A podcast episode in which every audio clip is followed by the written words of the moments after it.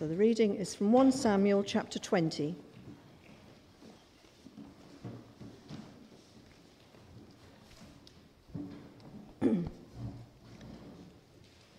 then David fled from Naioth at Ramah and went to Jonathan and asked, What have I done? What is my crime? How have I wronged your father that he is trying to kill me? Never, Jonathan replied. You are not going to die. Look, my father doesn't do anything, great or small, without letting me know.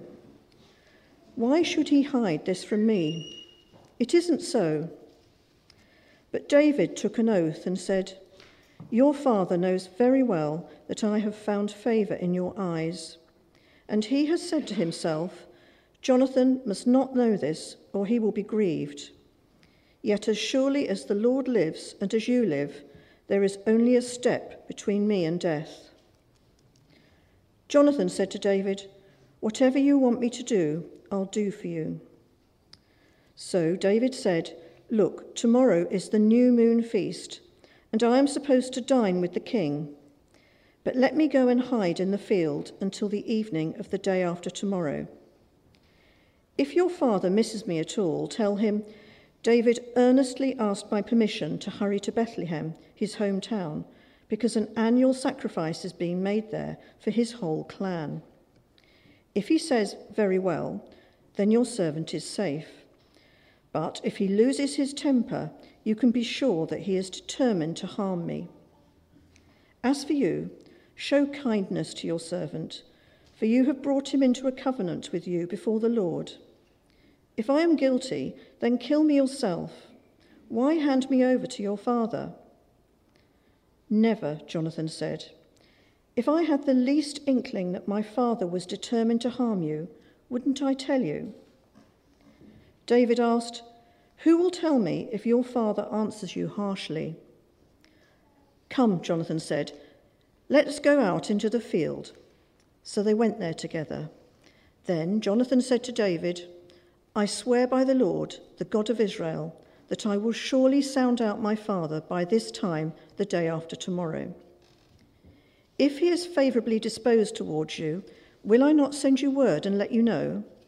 But if my father intends to harm you, may the Lord deal with me, be it ever so severely, if I do not let you know and send you away in peace. May the Lord be with you, as he has been with my father but show me unfailing kindness, like the Lord's kindness, as long as I live, so that I may not be killed. And do not ever cut off your kindness from my family, not even when the Lord has cut off every one of David's enemies from the face of the earth. So Jonathan made a covenant with the house of David, saying, May the Lord call David's enemies to account. And Jonathan made David reaffirm his oath out of love for him, because he loved him as he loved himself. Then Jonathan said to David, Tomorrow is the new moon feast. You will be missed because your seat will be empty. The day after tomorrow, towards evening, go to the place where you hid when this trouble began, and wait by the stone Ezel.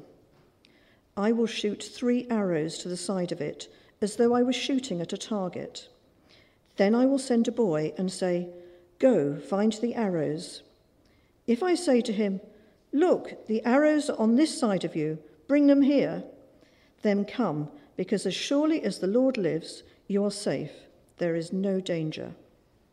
But if I say to the boy, Look, the arrows are beyond you, then you must go because the Lord has sent you away. And about the matter you and I discussed, remember the Lord is witness between you and me forever. So David hid in the field, and when the new moon feast came, the king sat down to eat. He sat in his customary place by the wall, opposite Jonathan, and Abner sat next to Saul, but David's place was empty. Saul said nothing that day, for he thought something must have happened to David to make him ceremonially unclean. Surely he is unclean. But the next day, the second day of the month, David's place was empty again. Then Saul said to his son Jonathan, Why hasn't the son of Jesse come to the meal, either yesterday or today? Jonathan answered, David earnestly asked me for, for, permission to go to Bethlehem. He said, Let me go, because our family is observing a sacrifice in the town, and my brother has ordered me to be there. If I have found favour in your eyes, let me go to see my brothers. That is why he has not come to the king's table. Saul's anger flared up at Jonathan, and he said to him, You son of a perverse and rebellious woman, don't I know that you have sided with the son of Jesse to your own shame and to the shame of the mother who bore you? As long as the son of Jesse lives on this earth, neither you nor your kingdom will be established. Now send someone to bring him to me for he must die. Why should he be put to death? What has he done? Jonathan asked his father. But Saul hurled his spear at him to kill him. Then Jonathan knew that his father intended to kill David. Jonathan got up from the table in fierce anger. On that second day of the feast, he did not eat because he was grieved at his father's shameful treatment of David. In the morning, Jonathan went out to the field for his meeting with David. He had a small boy with him, and he said to the boy, Run and find the arrows I shoot. As the boy ran, he shot an arrow beyond him. When the boy came to the place where Jonathan's arrow had fallen, Jonathan called out after him, Isn't the arrow beyond you? Then he shouted, Hurry, go quickly, don't stop. The boy picked up the arrow and returned to his master. The boy knew nothing about all this, only Jonathan and David knew. Then Jonathan gave his weapons to the boy and said, Go, carry them back to town. After the boy had gone, David got up from the south side of the stone and bowed down before Jonathan three times with his face to the ground. Then they kissed each other and wept together, but David wept the most. Jonathan said to David, Go in peace, for we have sworn friendship with each other in the name of the Lord, saying, The Lord is witness between you and me, and between your descendants and my descendants forever. Then David left, and Jonathan went back to the town.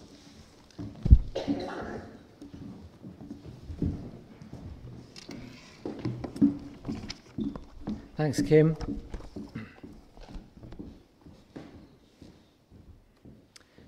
Many people struggle with loneliness, from the rich and famous to the poor and unknown. Here's a list of some famous people who've been honest about their loneliness. Oscar winning actress Anne Hathaway confessed Loneliness is my least favourite thing about life. The thing that I'm most worried about is just being alone, without anybody to care for or for someone who will care for me. Joss Whedon, director of The Avengers, said, Loneliness is about the scariest thing out there. Scientist Albert Einstein wrote, It's strange to be known so universally and yet be so lonely. Marilyn Monroe said, Sometimes I think the only people who stay with me and really listen are people I hire, people I pay. I don't know if you can relate to that. I hope not. But I fear there will be those here today who battle loneliness. Our reading from 1 Samuel 20 is about a friendship, the famous friendship between David and Jonathan. We'll look at this friendship today. But as we've seen throughout this series, David is a type of Christ. He's a picture of Jesus. David is a model of God's final king, Jesus. What we discover as we look into the life of David is that when we commit ourselves to God's king, we find in Jesus the ultimate friendship the ultimate answer to loneliness. If you've been here for this study, for this series, you'll know that King Saul was rejected by God because of his disobedience to God and lack of genuine repentance.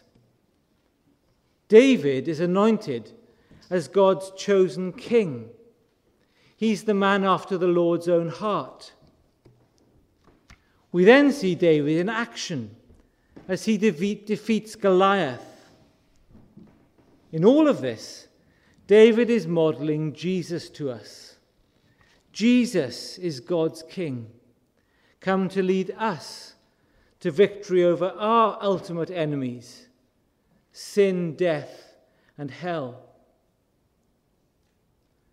Chapters 18 and 19 go on to describe Saul's increasingly deranged attitude towards David. He realizes that David is the chosen king, and consumed with jealousy and fear, Saul tries to kill David. In all of this, Jonathan, Saul's son, Saul's heir, faces a choice. Will he support his father in his attempts to kill David, or will he pledge his allegiance to God's true king, King David. In the same way, we all have to choose who will have our allegiance. Will Jesus be our true king? Or will we commit ourselves to lesser powers? Well, let's look at David and Jonathan's friendship. Two things to say the necessity of siding with God's king and the cost of siding with God's king. In all of this, Jonathan's relationship with David is a picture of our relationship with King Jesus. Firstly, then, the necessity of siding with God's king. David is on the run at the start of our chapter, verse 1. He fled from Naioth to Ramah and finds Jonathan. What have I done? What is my crime? How have I wronged your father that he's trying to kill me? And at first, Jonathan thinks that David is worrying unnecessarily. Verse 2 Never, Jonathan replied. You are not going to die. But David is in no doubt and he's right. Saul wants David dead. And so Jonathan faces this terrible choice. Will he side with his deranged father, or will he side with David, God's king? Impressively, Jonathan makes the right decision, verse 4. He says to David, Whatever you want me to do, I'll do for you. Jonathan pledges his allegiance to David. As you know, Jesus is repeatedly described as the Son of David. He's the ultimate fulfillment of David. Jesus is God's ultimate king. And he's looking for in us the same allegiance that Jonathan offers to David. Verse 4 Whatever you want me to do, I'll do for you. I wonder, have you ever said that to Jesus? Whatever you want me to do, I'll do for you. Well, verse 5, David says, Look, tomorrow is the new moon feast, and I'm supposed to dine with, dine with the king. But let me go and hide in the field until the evening of the day after tomorrow. David will hide, he'll evade supper with the king. If Saul misses David, Jonathan is to say to his father that David asked permission to go to Bethlehem his hometown. because an annual sacrifice was being made there for David's clan. This will be a test. This will expose Saul's true attitude towards David. Verse 7. If he says, Very well, David will know that Saul is kindly disposed towards him. But if Saul loses his temper, you can be sure that he is determined to harm me. David reminds Jonathan that they made a covenant before the Lord.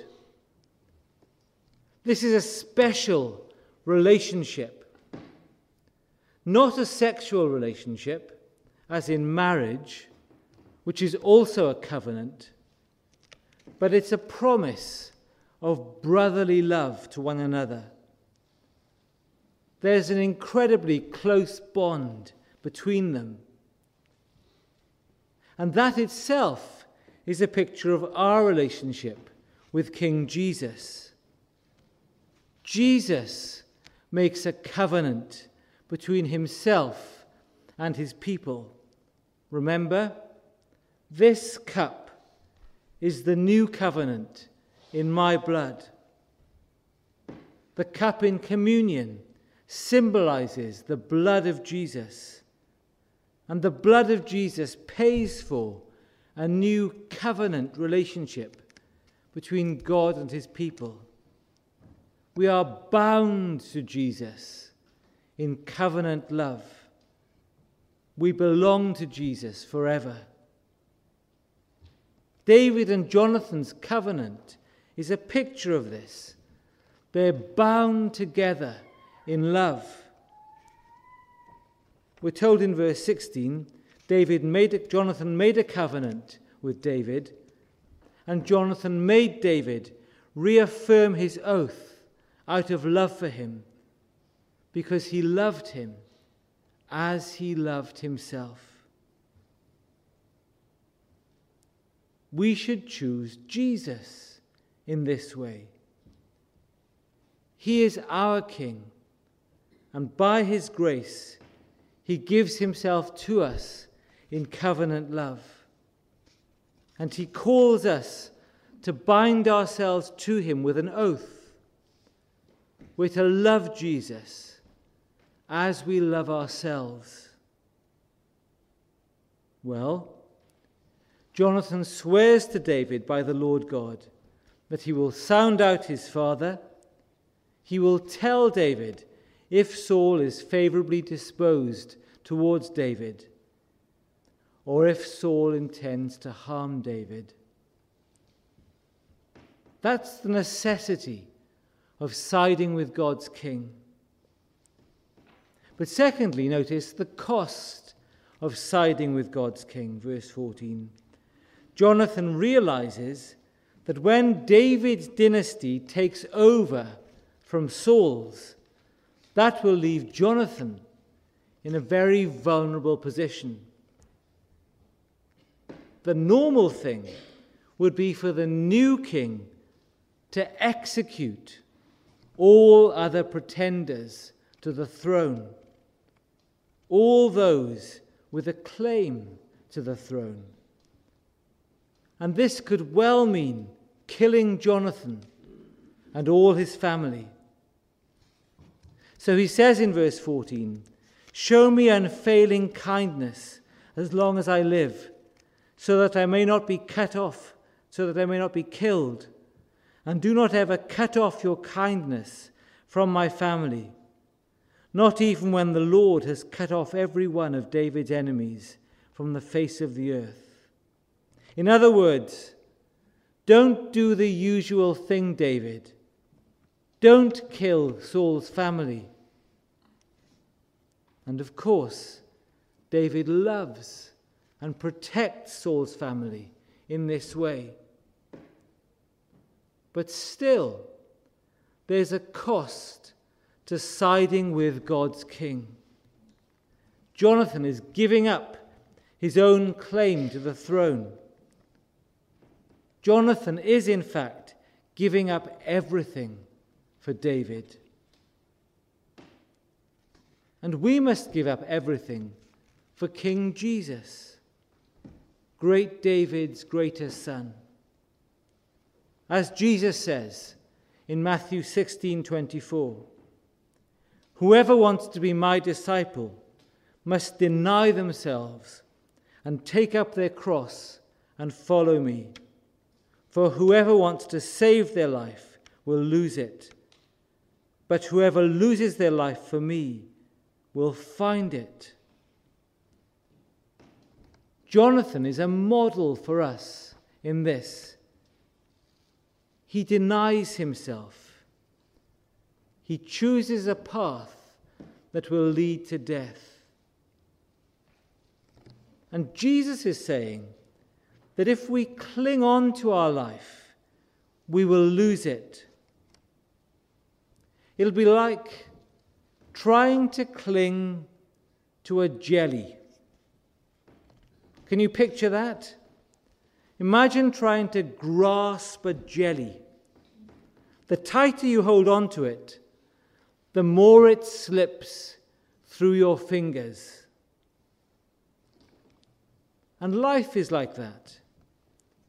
If we try to hold on to our life, if we try to save it, it'll just slip through our fingers. We will lose it. But if we lose our life for Jesus, we will find it.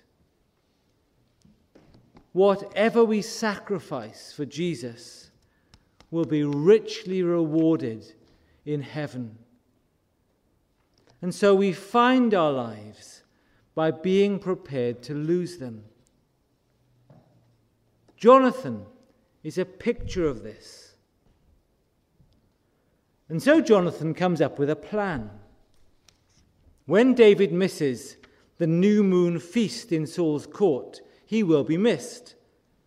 And so the day after next, in the evening, David is to hide by the stone Ezel. Jonathan will shoot three arrows, and he will send a boy to find the arrows. If Jonathan says to the boy, Look, the arrows are on this side of you, that will be a code that David is safe. But if Jonathan says to the boy, Look, the arrows are beyond you, then David must flee because his life will be in danger.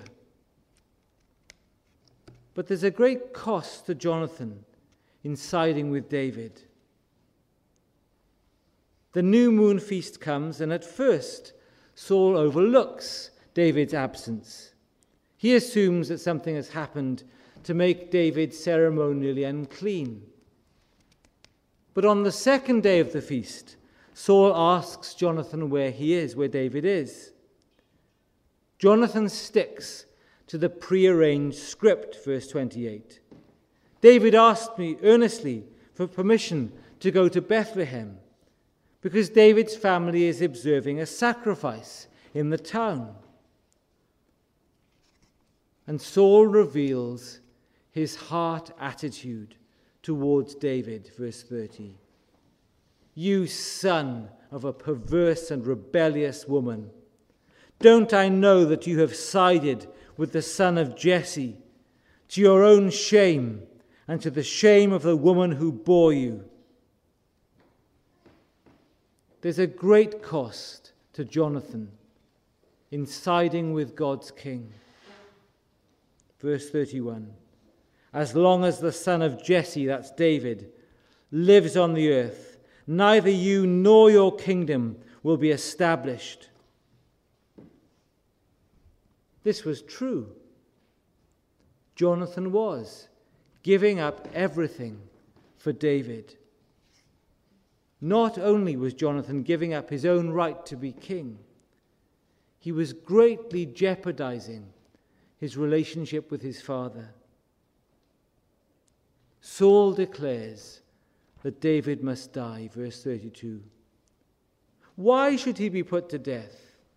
What has he done? Verse 33. But Saul hurled his spear at Jonathan to kill him. Then Jonathan knew that his father intended to kill David. There's a great cost to Jonathan in terms of his relationship with his father. Verse 34. He gets up from the table in fierce anger without eating anything because he was grieved at his father's shameful treatment of David. And so tragically, Jonathan fulfills his promise to David. He goes out into the field. He shoots his arrows. He calls out after the boy who is serving him, Isn't the arrow beyond you? Then David knows that his life is in danger and he must flee. And so we get this touching final scene in which David bows down before Jonathan. They kiss each other and weep together, though David weeps the most. Jonathan says to David, verse 42, Go in peace, for we have sworn friendship with each other in the name of the Lord. And that's how they part. And their very parting is a further cost of their friendship. The necessity of siding with God's king, the cost of siding with God's king. There is another king, Jesus, who, just like David, was unjustly condemned to death. But unlike David, he did not run away and escape.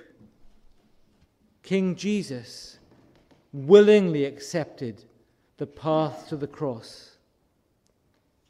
In Luke 9:51, Jesus resolutely set out for the cross, knowing he must die there. And he calls us to follow him on the pathway to the cross. I wonder, have you sided with God's King? Is Jesus your King? Are you living to serve him? Does he have all your allegiance? As Jonathan transfers all his allegiance from Saul to David? Have you transferred your allegiance from Satan to King Jesus? And are you prepared for the cost of this? Maybe there's a cost in your family. Maybe they despise you for following Jesus. Maybe there's a cost at work. Maybe you stand out as a follower of Jesus and someone doesn't like that. Maybe God is calling you to the cost of giving up your finances. Maybe you could afford a much better standard of living if you did not give your money to support the work of the gospel. Maybe God is calling you to give up your free time. Maybe you could have so much fun if you didn't commit yourself to the work of the church. Jonathan is a model to us in willingly accepting the cost of serving God's king. But there's also rich reward in this story. Jonathan has the reward of his friendship with David. And if we commit ourselves to God's King, we discover an intimacy and a friendship with King Jesus, which is worth every sacrifice. Often we read the Bible and we listen to sermons we study the Bible, and it always does us good.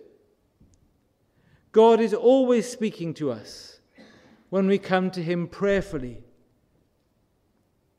But sometimes God speaks so powerfully that you know this relationship is worth every sacrifice. I was visiting someone recently, and we talked for about an hour. Then I read a few verses from the Bible, and we knew God had spoken to us. God spoke incredibly powerfully. We knew that we stood on holy ground, so to speak. We knew that we were in the presence of the holy God. And we were in awe. God always speaks to us when we come to Him in Jesus' name. God is speaking to us when we sense His awesome presence.